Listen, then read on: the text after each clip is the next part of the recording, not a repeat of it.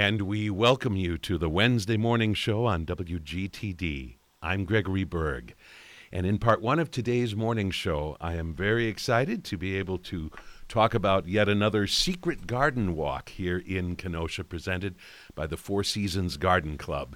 And Linda Guy, uh, with longtime connections to WGTD, is here as she uh, uh, always is to be kind of our tour guide for the uh, gardens that are going to be part of this year's walk. Seven different uh, private gardens in the Kenosha area, and the garden walk is occurring uh, this Saturday, July 13th.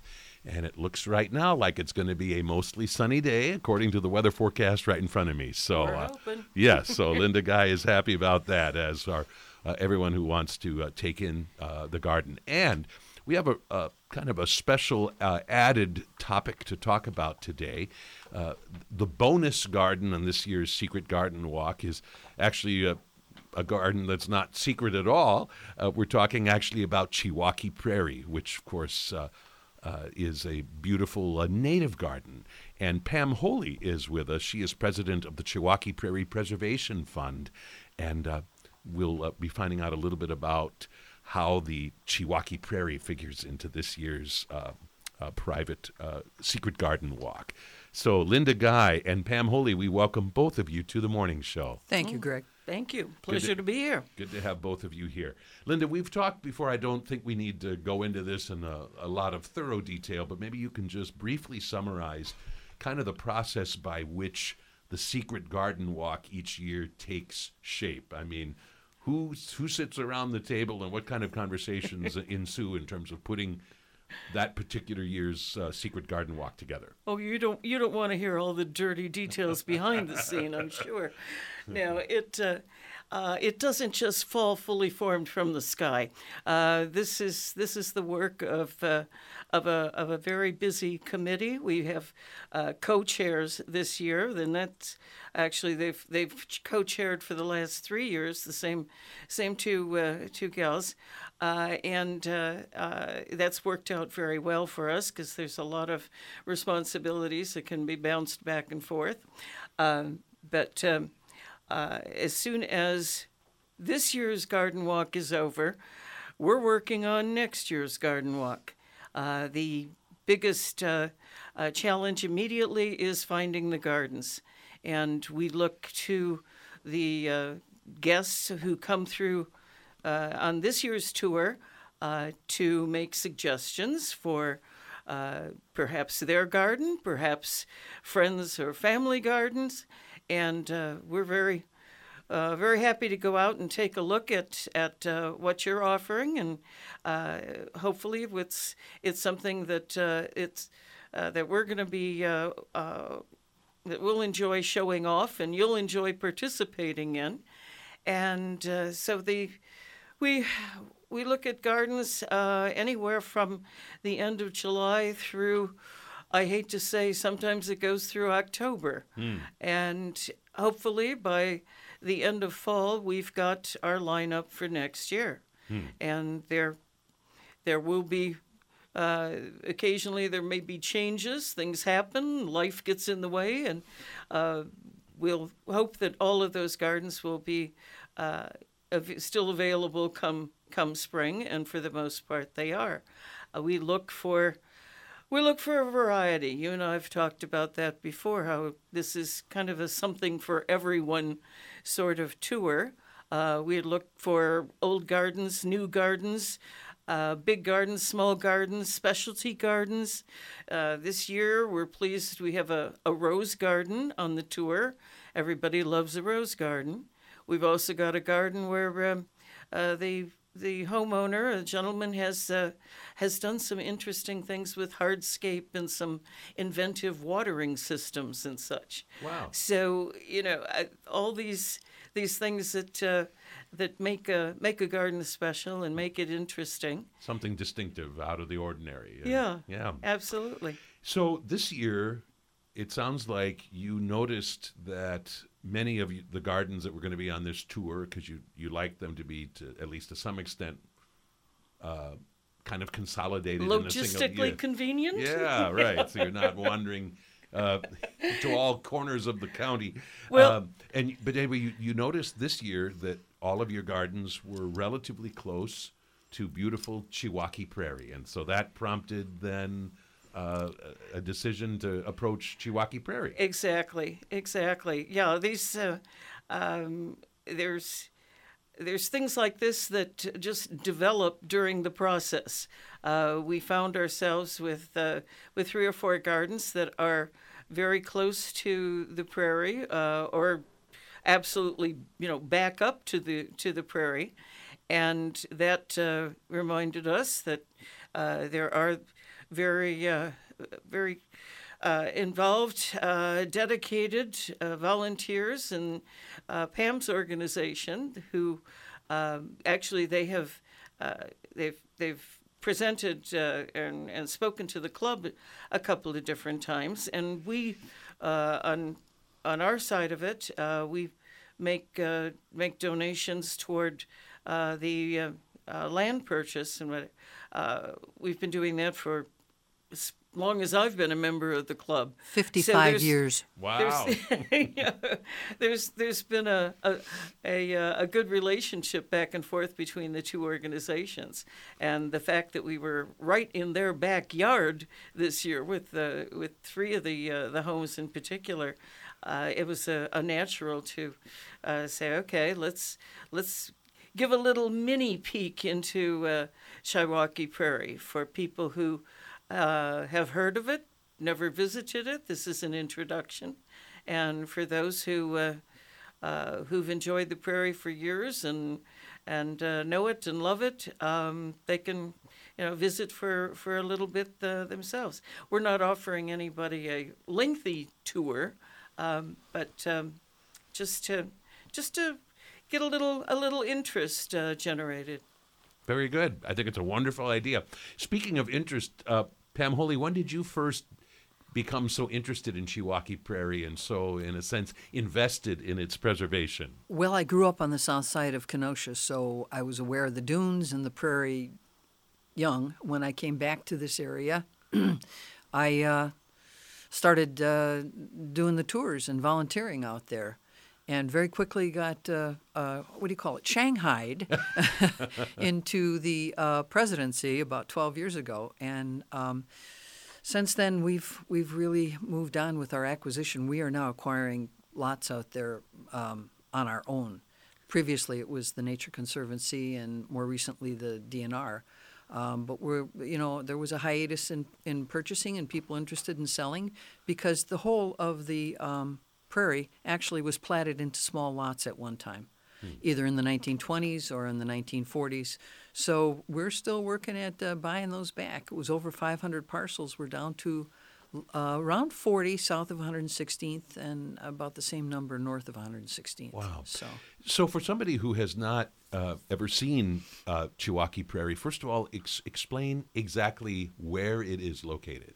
Okay. It is the Chiwaukee Prairie State Natural Area at this point, which extends from the Kenosha Dunes to the state line along the lake. It runs through parts of Carol Beach, and then south of 116th is what was originally called Chiwaukee Prairie because it was named in the 1920s as Chiwaukee on the Lake, a combination of Chicago Kenosha, and it was supposed to be a very exclusive development with an 18 hole golf course and mansions along the lake all of which wound up in the lake that were built, except for one, uh, which is still there, and it's pretty much on a peninsula at this point because the lake has eroded in as it's continuing to do.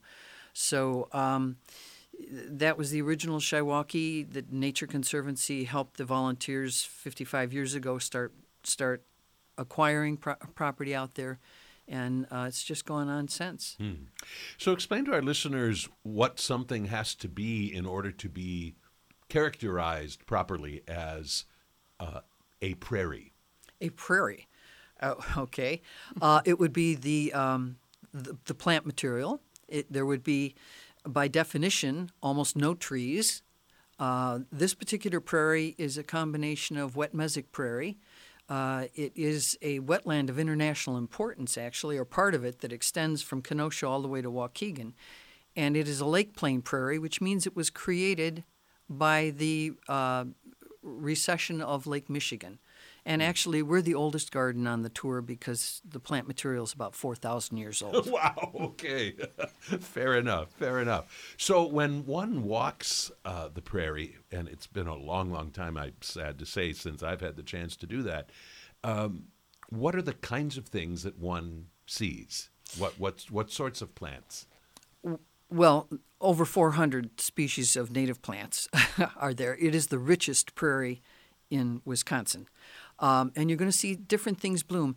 In, in uh, most gardens in the city or gardens that are on the walk, the plants will bloom very um, for a long time. So you get the color and in groups for a long time. In the prairie, things are all mixed up. They mm. sorted themselves out based on the soil, the water conditions, and, and other factors. And, and, so you're going to see different things from week to week. You see different things in the prairie. A month ago, you saw huge patches of lupin blooming. They were gorgeous. Mm. Um, these days, if you go drive through the prairie, you're going to see a lot of the um, spiderwort. Uh, and and it it just dots blue all over the prairie. And if you walk through the prairie, you will be dotted blue. um, it, it, because the petals melt every day. The one that bloomed is now melting, and it gets on anyhow. Mm. Uh, so it, it continuously changes from week to week, and and in any one area, if you were to stand in any one area, mark out a ten foot square, there would be just any number of species, some of which would be blooming now, some of which will bloom later. So it's it's a real uh, mixed up thing, not not at all like. Uh, plots of flowers here and there. Right. And of course, what you're describing it has its own wonderful beauty. And there's plenty of people where that's their favorite kind of oh, beauty. Yes, right. I, well, it's, yeah, it's remarkable. Mm. It is an ecological jewel. And yeah. anyone who takes the time to walk through it and enjoy it will quickly realize that. Right. Speaking of time, I know that one of the uh, one of the most important things that happens with the many volunteers with Chiwaukee Prairie uh, is the uh, the idea of attacking invasive species. uh, what kind of an issue is that at Chiwaukee Prairie? It's a continuing issue, and uh, we wind up with uh, new ones as time goes on. They come in from the railroad, they come in from mowers along the roadside, and, and it's continuous. Um, we have been fortunate enough to be part of the Lake Plain partners from uh, Lake County Forest Preserve District, Illinois IDNR, RDNR. We have gotten several federal grants, and some of those have been used to help uh, control buckthorn, which is uh, a brush species, uh, shrub that, that comes in and takes over areas in the prairie, and also the the um, forbs that come in in the in the growing season. So it could be reed canary grass, it, it could be hairy willow herb or loosestrife or uh, garlic mustard or, you know, there are lots of them. And right now we have a group of Youth Conservation Corps uh, young people who are helping us combat common St. John's wort, which is uh, in the summer a very serious invasive species. Hmm. So th- that is a ongoing work. Ongoing. That, uh, yes. And every um, month we do every every third Saturday we have a volunteer day. Anybody interested, just check our website shiwaukee.org. Right, and uh, and uh, the, the the work goes on, and that's part of what allows Chiwaukee Prairie to be as beautiful as it is. So logistically, how does this plug into the tour, Linda? I mean. Uh, what do people in in what way do they get to visit Chiwaukee Prairie on this tour? Well, they are very conveniently located, uh, or the, uh, the the the booth, the display area that they're setting up as part of the tour, um, is right between two of the uh, of the homes on the tour. So, mm. as uh, as you're traveling on Lakeshore Drive to get to from uh, from one home to to the next, um, it's a very convenient stop along the way. Uh, as as with the uh, tour in general, it's self-guided. You've got you know whatever time you choose to spend at a home, every home, a select number of homes, and the prairie. Uh, it's it's all on your own timetable. Hmm. But convenience wise, we got that covered. Absolutely. That's absolutely fantastic. So, Chiwaukee Prairie as a special bonus garden on this year's Secret Garden Walk. Let's talk uh, quickly about the other gardens that are on the tour. And my, as I'm reading through the booklet, my eyes lit up uh, to read about the uh, the garden of Chris and Randy Rich and the fact that uh, their garden will include vegetables. And, Absolutely. And, and, and, that we don't always have vegetable gardens on the tour. No, you're you're right. Um, this is uh, this is a, actually this garden has a little bit of everything, um, but they do have extensive uh, vegetable gardens in raised beds, and it's uh, uh something that they've been been maintaining for years and developing along the way. And she makes comment in uh, in the, the write up in the book here that they've they now they they not only feed their family, but they feed their friends and their friends' families. and as as with vegetables, and it's not just zucchini. Um, there's always there's always plenty to, to share. So there's uh, a real bounty there. But it's it's not exclusively a, a vegetable garden. I, I don't know what what kind of uh, space exactly, but there's probably at least an acre that we're talking about here. Very good.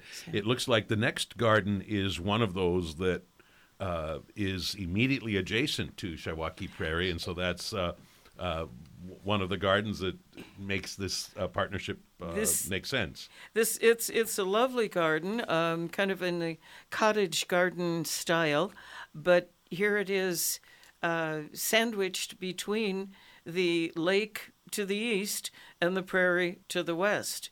So, uh, out of out of that space, uh, this gardener has uh, has managed to battle back the lake that mm. we we know wants to wants to uh, intrude, and the prairie, which um, Mother Nature seems to want to, you know, periodically reclaim. Um, so in the midst of that is is a lovely car- cottage garden. So there is this duality of um, dealing with what nature hands you and the adjustments that you choose to make to it. Absolutely. But it, it's a uh, it's a lovely garden that again offers a little bit of everything. There's no vegetables at that location. Mm. The the next garden uh, talks about how things change as they expand and how they've actually even had to work at g- growing vertically, not just horizontally. And I love that uh, that sense of what they call whimsy and imagination that has gone into this particular garden. This is very much a, a, a family oriented space.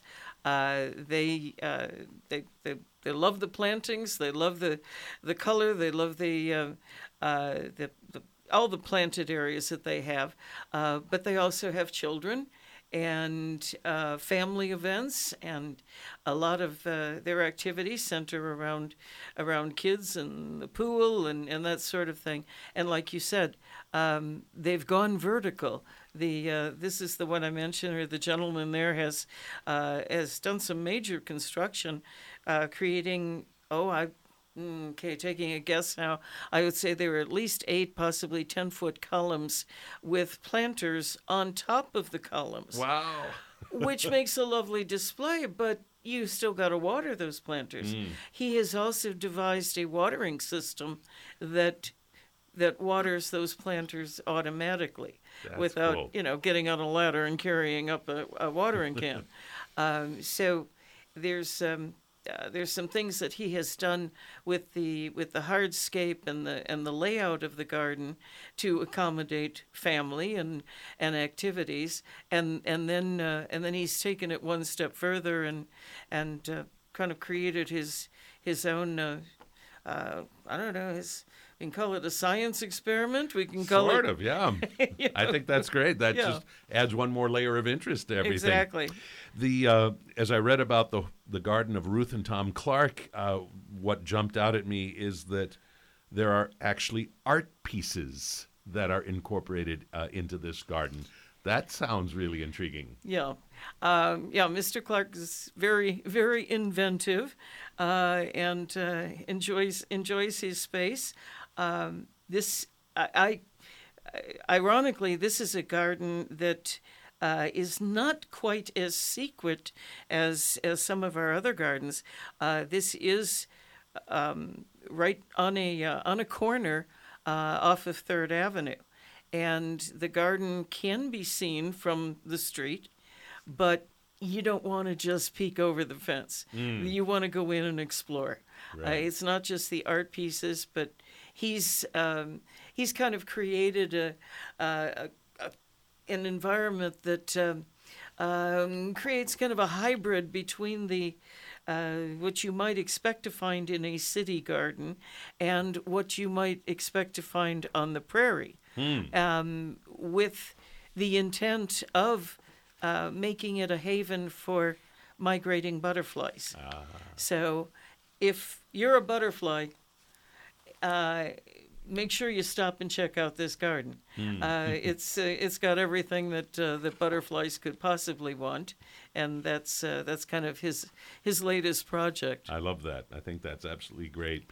Um, one of the gardens uh, in your booklet is titled January Dreams, and the the writer uh, talks about moving into their house in January of 2011, when, of course, there wouldn't be much of a garden in evidence, uh, and one might even not have a sense of the possibilities at that point.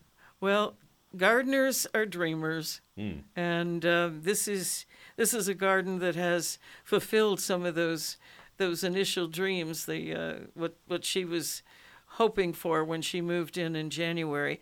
Uh, this is a this is a mm, Mr. Clark's garden and uh, this one are probably about the same same size, uh, but a smaller garden on our tour. But this is a lady who has created uh, just a wonderland in what is a a basic city lot, uh, and it, it shows what can be accomplished with a small space. And one of those accomplishments is over a hundred varieties of roses Wow. which I would like to make sure our audience is aware she has meticulously labeled. Ah. So all of these different ones, so when you walk through, you'll know what you're seeing. I they think that's are terrific. they are identified, uh, and it's and it's not just the uh, the roses too. Uh, she has also um, spent time uh, with lilies, um, uh, and and has has worked to uh, do some hybridizing and uh, development of of different species. When I first met her, I was impressed. This is this is not just a gardener. This is a scientist. So. That's neat. Liz Dutton's garden, which is next, uh, has the headline "Beautiful Imperfection," which she uh, says in her essay is her style of gardening. And it sounds like this is quite a large garden and a and a source of great delight for her. This is a massive garden. This was a huge garden when she was on the tour about five years ago. Uh, Liz has since then doubled her space. What was an acre is now two acres. Uh, they have uh, they purchased the uh, uh, lot next door, and in five years' time, I it it looks like you know it's she's been working this garden for 20 years. Um, and uh, she's she's just a, uh, a a powerhouse of energy. Um, she runs uh, does all of this and runs a daycare out of her home Wow. so this is this is that duality of creating space that serves multiple purposes. Wow. Uh, in this garden, there is a vegetable area. There are numerous play areas. Uh, there's uh, eh, but you know the plantings all tie everything together, and uh, she's uh, Liz is a is a member of the club, and boy, are we glad to have her. I She- can imagine. she's she speaks well for all of us. That's great. Uh, gardening at its best. And what do you want to say about the the final garden, titled with this interesting title, "Great Bones and Hidden Treasures"? yeah, yeah. The the story behind this one is is one of those typical. Um, okay, now that we've got it, what do we do with its Stories, and the uh, the ladies uh, who who own this this home have. Uh, you know, spent spent years reclaiming what had been there that had been neglected after a number of years. We've all been in that situation. Some of us, I'm embarrassed to say, have kind of created that situation. but uh, they have uh, uh, over over the years uncovered uncovered treasures in their garden, both in terms of plant material and and a uh, uh, and and hardscape, and uh, have turned into gardeners. They didn't necessarily arrive as gardeners, but uh, the the garden has kind of created their uh, their reputations, I suppose. Huh, I like that. Well, that's a great concept. And uh, man, this is a wonderful array of gardens. I'm very, very impressed with uh, uh, with what has been put together. It looks like it's going to be uh, ex- an exceptionally lovely tour. So we want to remind people that it's this Saturday. That's the 13th of July. It happens rain or shine. It right Yep. now it looks like it's going to be plenty of shine for you. Nothing but shine. exactly. And uh, if people buy the tickets in advance, they're eight dollars. Otherwise, you can buy your tickets at each of the gardens on Saturday, but then that will be uh, ten dollars. Correct. And um, where are the places that people can buy tickets for this year's Secret Garden Walk? It's hard to avoid a place that you can buy. we have nine ticket outlets uh, extending beyond Kenosha this year. Uh, I'll run through them quickly. Uh, Jack Andreas has been representing us for many years, uh, and uh, also Sunnyside Florist and Gifts on 75th Street. Uh, the Steins location on Green Bay Road in Kenosha, the uh, A Summer's Garden Florist downtown Kenosha.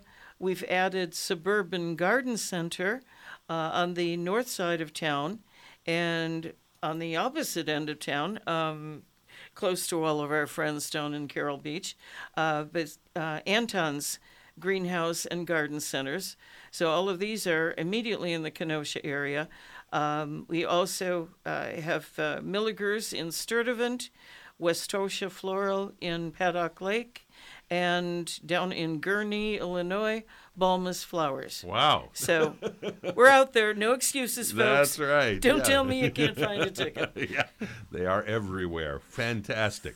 And this, of course, is a major uh, fundraiser, the major fundraiser for the Four Seasons Garden Club for all of the scholarships they dispense and all the other good things that they do. Pam Holy, if people want to uh, learn more about Chiwaukee Prairie or perhaps become a volunteer or be of help in some way or another, uh, what would be the best way for them to uh, contact you? Oh, stop by on Saturday. Ah, okay. Or um, it's 204 102nd Street is where our, our tent and, and uh, everyone will be there to answer questions and introduce people to the prairie. Or shiwaukee.org. Excellent, Chiwaukee.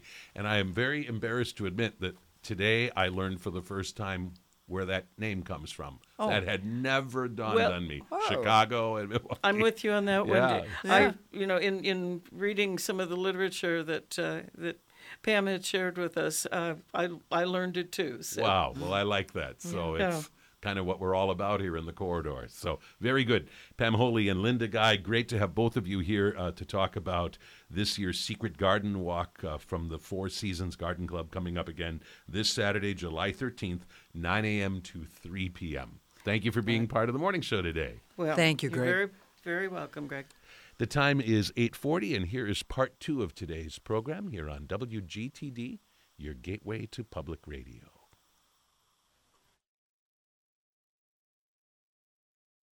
And to finish out today's morning show here on WGTD, we're going to be talking Shakespeare and bloody Shakespeare, I might add. Uh, we are going to be talking about one of his most dramatic plays, Titus Andronicus. And we will be talking about it with uh, three people who are going to be helping to present this powerful play uh, to the public uh, this coming weekend. Uh, we're talking about the Fleeing Artists kicking off their second season and their summer Shakespeare series with performances of Titus Andronicus and uh, a little later in the summer, performances of Taming of the Shrew and The Tempest. Uh, we have with us uh, Alex Metalski, who is one of the co founders of Fleeing Artists Theater, uh, their communications director, and uh, portraying the role of, of uh, Marcus in this production. Kenny Motley, also co founder of Fleeing Artists Theater, president right now of the organization, and portraying the role of Aaron. And uh, finally, uh, Denise Johnson, or Dee, uh, portraying Lavinia in this production. She is the HR person at Fleeing Artists and their secretary. And all three of these people have been, of course, very, very busy in the final rehearsals for Titus Andronicus, which, uh, as I said, uh, opens this coming weekend. And we welcome all three of you back to the morning show. Ooh, thank you for Thank having you. us. So, uh, Alex, uh, you and I have communicated the most directly about fleeing artists uh, over over the time, and just remind our listeners, but very briefly, because we have a lot to talk about, Right. uh, kind of the sort of the central purpose of of why fleeing artists was created. Sure. The reason we exist is to create theater in Kenosha for Kenosha and to spread uh, as much artistry as we can throughout our community. And uh, Kenny, uh, has this all unfolded the way you uh, envisioned as one of the co-founders? Uh, yeah, I, I think I, I really enjoyed how everything turned out. There was a lot of um, you know turmoil and stuff at the beginning, but you know we all buckled down, you know, strapped our boots on, and you know got through it. And I think we're putting out some great, great art right now in Kenosha. it's probably one of those things where, uh, in the abstract, it means one thing to create a, a, a theater company. It's another Sure. thing to actually make it happen and to take care of all the details and Sure. Yeah. put stuff on the stage. Mhm, Yeah. Sure. It's creating art, which in and of itself is a challenge, and it's building a company, a business, which in of itself is a different sort of challenge. Right. So I'm trying to remember. Did you do Shakespeare last summer? Sure. Uh, Summer Shakespeare. This year's our sixth year. Last year we did Medea, which was not Shakespeare. It was Greek. It was our first Greek, and we did Twelfth Night, a comedy. Right. There we go. So this year, Titus Andronicus. Tell us about uh, the choice to do this particular play, given the fact that it is so incredibly violent, probably the most violent of, of Sure. any of Shakespeare's Yes. many plays. Yes, uh, it's, I believe it's the play that has the highest body count, or certainly one of the highest body counts. Uh, a big reason we chose to do this is many of our uh, board members and many of our staff are highly passionate about the show, but also its subject matter about revenge, about uh, the lack of female voice in a male society really speaks to today's climate, uh, politically, socially, etc. Wow. Did you have any hesitancy about doing this? I mean, even though it is timely and powerful and so on, but the fact remains, as you just said, it's really a blood drenched story. Right. And, uh, you know, I should think that facet of it probably gave you at least a little bit of pause. Oh, sure, of- sure. Uh, we wanted to make sure that we uh, could do the show and the subject matter justice, uh, but we also uh, kept in mind that not everyone in Kenosha likes blood and guts. Uh, so we also chose to do Taming of the Shrew, something much more lighthearted, Hmm. at least in most people's minds. Right. um, give give our listeners uh, at least the the uh, basic framework of this plot and some sense of why there is so much violence in it, nearly from Sure. start to finish. Well, uh, it's a revenge tragedy. So essentially, all of the characters, protagonists, antagonists, heroes, and villains all engage in revenge. Mm. Titus, a military general, returns home to Rome after 10 years of war with the Goths. He brings with him some prisoners, including the Queen of the Goths. And in a very bloody ceremony, right at the out of the gate, kills the eldest son of the Queen of the Goths just to satisfy to appease the gods. This enrages Tamora, understandably, and she plots with her surviving sons revenge on the Andronici family, mm. and for the most part succeeds, which causes the Andronici then to engage in revenge, and it's a never-ending cycle, as revenge often is. Let's hear from uh, uh, Dee Johnson, who is portraying a, a really important character in all of this, and someone who, in a sense, bears some of the most serious brunt of this lust for revenge. Uh, tell us who you are in the story. Um, I play Lavinia, which is um, she's the daughter of Titus Andronicus. Um, and there's a lot of stuff that happens to her. I don't know if I'm allowed to say what happens. Yeah, yeah, you know, just a Cliff Notes version. Spoiler alert. Um, so she gets her hands and her tongue cut out after being ravished. Um, and so she later on kind of gets her version of well, justice in her opinion, um, with what happens to the people who do it to her. Wow. Yeah, so it's some of the most awful things that occur in this play uh, occur to your character of Lavinia. And we'll talk in a moment about just the challenge of portraying such events or such horror on, on the stage. Kenny, who are you portraying? I'm Aaron. I'm pretty much the person who plots all of this. so I'm like I'm like the the villain of the show. Um, I'm the one who who plots to you know get Lavinia you know ravished and her hands cut out and her tongue cut out and and I'm the one who you know plots against the Andronikov fa- family and against Rome and against the Goths as well. Really, like he plots against everybody, everyone in the play, and really, really doesn't explain exactly why he does it, but you can kind of get the feeling with his words why he does what he does. And and who is he exactly? I mean, who is he related He- to? Or yeah okay so um he gets gets um captured with the goths that titus brings in. Um he's kind of he's kind of a, a eyepiece for tamora kind of uh, her lover you know on the side thing. So she has especially this burning desire for revenge, and he is the one who helps yes. plot it and yes and, and, carry it. out. he's a very very smart very manipulative you know very selfish person Interesting. And Alex, who are you? Uh, I play Marcus, who is the brother of Titus, the younger brother, non-military. He's he's basically the equivalent of a Speaker of the House or the Majority Leader in the Senate. Okay. Very powerful, but not emperor. Right. So uh, this would maybe be a question best put to uh, uh, um, Brianna Duffy, who is directing this production. But I'll I'll I'll ask the three of you, whoever wants to uh, respond. Um, does all of this violence and mayhem occur off stage, and then is it talked about, or is any of it actually on stage? And uh, to what extent does it pose a, a challenge to convey or portray events such like such as this? Well, uh, one of the tenets of theater is spectacle, and try and especially with a show like this, is trying to portray as much of it on stage as possible. Given uh, the level of blood and violence, not every single death is going to occur on stage, but we do try to show as much as possible rather than tell. Wow. So, for instance, uh, Dee, in terms of the terrible things that happened to Lavinia, how do you convey that that that she has been tortured, that these terrible things have happened to her? So those things we don't show on stage. I mean, we don't show them, but we see her after these have occurred to right, her, right? Yeah.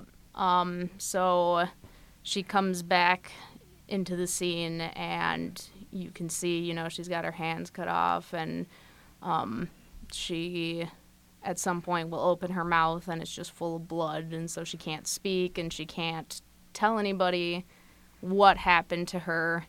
Um, and it's it's all more in my facial features, I guess, of trying to convey what I'm trying to say to people. And um, it's interesting because in one of the following scenes, then you kind of get multiple characters trying to say what she's trying to say to them, and nobody's getting what she's trying to say except for Marcus, ironically, which is her uncle. Um, and so it's been a lot of just facial features, a lot of emotion. Um, it's a hard place to kind of get back from after I've been there, so it's good to have actors that I trust to do the scenes with and to kind of follow up with everything. And um, it's it's tough, but it's definitely challenging and it's fun in that sense that it is challenging for me. Right. A fun challenge, even if what's being talked about is not, yeah, very heavy. A heavy and challenge. not, not very fun. um, how experienced is the cast in terms of doing Shakespeare? Is this something that uh, all of you have done a fair amount of, or by and large, are, are a lot of you newcomers to Shakespeare? Yeah, I think uh, I think it's a it's a lot of different um, experience levels. There's people who've, you know, only have been doing this for a year, so you know they don't know Shakespeare as much. And there's people like like I've been doing Shakespeare for probably like 15 years now. Wow. So like I've been doing Shakespeare for a long time. So Mhm. I like yeah. So like it, it, and I think it's really good to have the, that different experience levels because, you, like the people who've been doing it for a while can teach people who who've been doing it for a year, and even though I've been doing it for so long, I still learn things from people who who've just picked this up. Hmm. Like I, I like I get something I'm like, wow, I never even hmm. thought to think about it like that, but yes. Hmm. So I think it's really great to have all that different experience levels and having a different group of people because we don't want to be we don't want it to just to be like a bunch of people who know Shakespeare very well. It's great to have people who's just like you know I really want to just try this out, you know, and, and and getting them involved and and and growing their passion for Shakespeare. Fantastic. Who would you suggest uh, come to this in terms of ages and so on?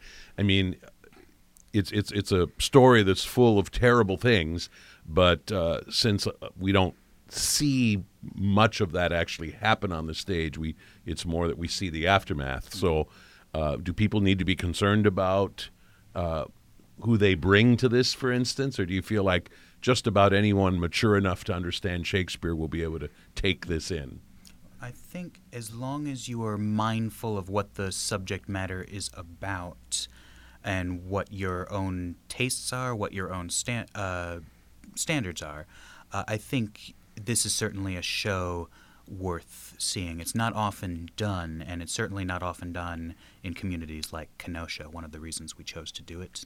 Uh, the subject matter is powerful and will speak to everybody today, even though the show is over 400 years old. Wow. Yes. Yeah, I would, and I say that I wouldn't bring any children No, or no, anything no children, like that. No children. kids. No children, anything like that. If you if you're okay with the teenager and stuff, watching things like, you know, Pulp Fiction or or or things like that, where it's Game of Thrones. yeah, Game of rest. Yeah. Thrones. That's that's that's a perfect thing. Like something like that. If you're okay with your children watching something like that, of course, bring them down for this because this is way less, you know, than Game of Thrones and things like that, and they'll learn they'll learn something from it. You know, they'll learn how to spot evil. Yeah. yeah, there's a there's a fair amount of evil in this show, that's for sure. Dee, how large a cast are we talking about? Uh, 20 people. 20 people. I think. Yeah, and then uh, we have like a like crew of like five. About five people, so yeah, about 25 about involved in 25 this one. people, Give or take. Wow. Pretty big. So it's a big show in, a- in a lot of different ways. So so this is uh, Titus Andronicus. It's going to be done uh, at the uh, Rhode Opera House in downtown Kenosha. It opens on the 12th and runs through the 21st. So we're talking about uh, evenings at 7:30 and a couple of matinees. Those would be the s- Sundays. the Sundays will be uh, at two o'clock. So Friday night, Saturday night, and Sunday afternoons uh, at the Rhode Opera House. This Shakespeare uh, play called Titus Andronicus, blood drenched and incredibly dramatic, and and it's a rare opportunity to uh, see this uh, particular Shakespeare show. And then I know that you are uh, also excited about a couple of things that come right thereafter. First of all, Alex, you've already mentioned a much lighter show, really fun show, Taming of the Shrew, Yes. which is uh, going to be done. And do I remember that's in the open air, an open It air is. production? It's our outdoor. One of the uh, tenets of uh, Summer Shakespeare is performing free shows for the public, and this year we're performing our lighthearted comedy. Taming of the Shrew. It's the original Battle of the Sexes, essentially. and are uh, all of you on stage for that as well? Uh, it hasn't had auditions yet. oh, so- okay. But yeah, so auditions are coming soon, and Next then yeah, Yep. next week, um, we have auditions, and then and then we'll see who's in that cast. Gotcha. Very good. Very good. Yes. So, and then after that, Alex, tell our listeners about the per- performances of Shakespeare's *The Tempest* and the the uh, unlikely uh, setting for those performances coming up in August? Sure. Uh, this show, no, originally we were planning on doing two shows, Titus and Taming, but by happenstance, uh, Captain Andrew of Tall Ships uh, reached out to us and asked if we were interested in putting on a show. And uh, despite how busy we all are and how crazy it is, we uh, decided to put on Shakespeare's The Tempest on the Red Witch on one of the tall ships, one of the boats in Kenosha Harbor. And that will be performing all of August and the first week of September, Tuesdays in Racine, Thursdays in Kenosha. Wow. Yeah. So it's maybe a little premature to even know the answer to this, but where on that tall ship will this performance take place and All logistically how's that going to work all of it. Uh, it's a, so for those who don't know, just imagine a classic wooden ship about 60 feet long. Uh, we'll be performing on the on the starboard, on port, on stern. I don't know nautical terms yet. I still got to learn that. But uh, we'll be performing throughout the entire ship. The audience will be uh, at hand, also uh, on top, and it will just be five actors playing all the parts, navigating. Uh, the dangerous waters, as it were, of Lake Michigan. wow Yeah. very very intriguing so shakespeare's tempest coming up uh, in august Yep. uh, as is also taming of the shrew but more at hand uh, opening uh, this this friday night will be titus andronicus uh, uh, Shakespeare's uh, most violent play. Uh, performances this coming weekend and the following weekend at the Rhode Opera House in in uh, downtown Kenosha. I imagine that when you walk out of a rehearsal, you must feel drained in a way that isn't always the case when one does Shakespeare. What kind of ordeal uh, or or gauntlet has this been for you as members of the cast? I think the heat is really no, no, uh, no it's, We sweat uh, a lot. Yeah, we sweat a lot. No, um, I think it's um, to go into these to these really dark places and and just mentally is draining. But um, I think that's why we all have each other. And we're all like, we all hang out with each other afterwards. We all talk. We all joke. We try to make everything a light situation. Um, but you know, when things are serious and we're doing things up there that is very serious, of course we take it very serious. But um, afterwards, we make sure you know hug each other, love each other. Make sure you know I, I really don't think that about you. I know I've done some horrible things in this play to you, Yeah. but I want you to know that I love you and like stuff like that. That reinsurance and you know that compassion for each other, I think really helps this not be so bad. Right. But it's it's it's a bloody it's a bloody situation. to say the least. Well, it's a it's a rare opportunity uh, for people to experience this powerful play by Shakespeare again, Titus Andronicus at the Rhode Opera House uh, this weekend and the following weekend. I know you have a Facebook page Yes, where do. people can get a lot of that information. Otherwise, a website or is Yep. fa- www.fleeingartists.org. very good. Alex Matowski, Kenny Motley, uh, Denise Johnson, uh, all part of this cast for Titus Andronicus. Thank you for being part of the morning show today. Best wishes to you and all of your castmates. Thank you, Thank so, you. so, so much.